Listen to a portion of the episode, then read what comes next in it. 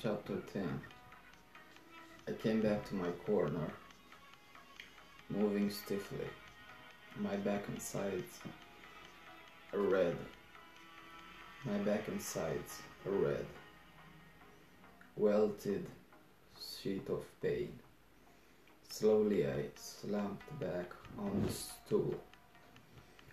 I leaned forward, my mouth open, taking great gulps of air. Zep was on his knees in front of me, pressing a damp towel to my forehead. Mr. Spritzer was massage massaging my side, his hands moving in a slow circular motion. Zamp peered into my face. You alright, Danny? I nodded painfully. I didn't want to speak. I had to save my breath. Something had gone wrong. This was supposed to be a, a cinch for me, or chinch for me. I couldn't understand it. According to the papers, I should have taken him by the second round. But here it was going into the third, and I hadn't been able to land one solid punch. You okay, Mr. Spritzer? Zep's voice was anxious. Spritzer's voice was dry. It cut through the fog that was beginning to gather in my head. He's okay. He's been reading the papers too much, that's all. My head snapped up, snapped up. I knew what he meant. He was right too. I had been so too sure of myself. I had begun to believe everything I had read about myself. Across the ring, pa- Paso was sitting in his corner, breathing easily and confidently, the lights shining brightly on his ebony skin. Ebony, ebony skin. The bell sounded and I sprang to my feet. Moving toward the center of the ring, Paso was coming toward me confidently, a sort of smile on his face. I knew the look. I had uh, worn it many times when I knew I had the fight won. Uh, sitting, sitting anger be- began to surge through me. The wrong face was wearing that look tonight. I shot my right viciously. A fountain of pain, a fountain of pain gazed through my side. I had missed and Paso caught me with the left to the kidneys. I dropped my hands to cover my side. A flashbulb exploded in my face. I shook my head to, to clear it. There was blackness in front of my eyes as if I had just come from staring at the sun. Ha- a hollow sound came floating toward me.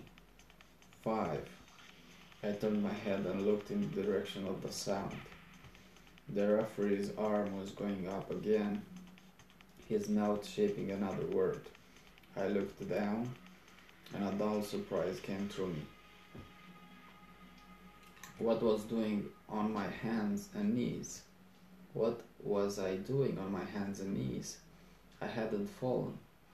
I stared at the gleaming white canvas. Six. A shock tore through me. He was counting me out. He couldn't do that. I sc- scrambled to my feet awkwardly. The referee seized my hands and wiped my gloves off on his shirt. I could hear the crowd roaring as he stepped back. I sounded different, somehow. Tonight they weren't yelling for me, they were yelling for Paso. They were yelling for him to for him to finish me off. I fell into the clinch. Paso's body was wet with perspiration.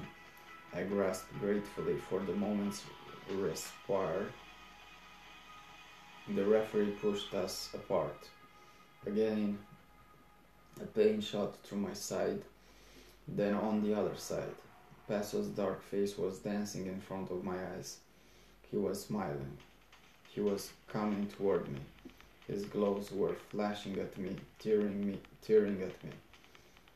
I had to get away from them. They were cutting me into ribbons. I looked desperately toward my corner. Zep's eyes, wide and frightened, stared at me. I turned my head quickly back to Paso. He was swimming, swing, swinging. The punch was coming at me. The Caillou punch. I could see it. It was coming with a tantalizing slowness. A crazy fear tortured me. I had to stop it.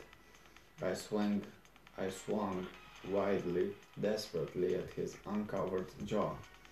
Suddenly, Paso was falling. I stumbled toward, him. I stumbled toward him. The referee turned me around and pushed me toward my corner. Tears of pain were streaming down my face. I had to get out of there. I couldn't stand anymore. Zep was coming through the ropes, grinding, grinding.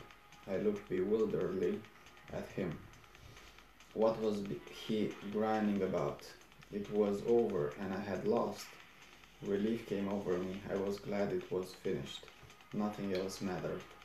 I lay on the dressing table, my head cr- cradled in my arms, feeling the uh, spritzer's hands moving shootingly on my back.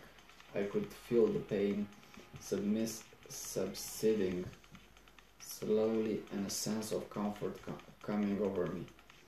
I was tired. I closed my eyes. I heard Zep put down the bottle of rubbing alcohol and his voice drifted toward me. He gonna be alright, Mr. Spritzer. Mr. Spritzer. Spritzer hand were still kneading my back. He'll be okay. He's tough and young and he's got guts. I, I didn't move. At least he wasn't sore because I'd lost. There was a knock on the door and Zep opened it. I heard a heavy footstep in the room. Is he okay? Sam's voice was wor- worried. The trainer's voice was flat. He's okay, Sam. Nothing to worry about. So what happened then?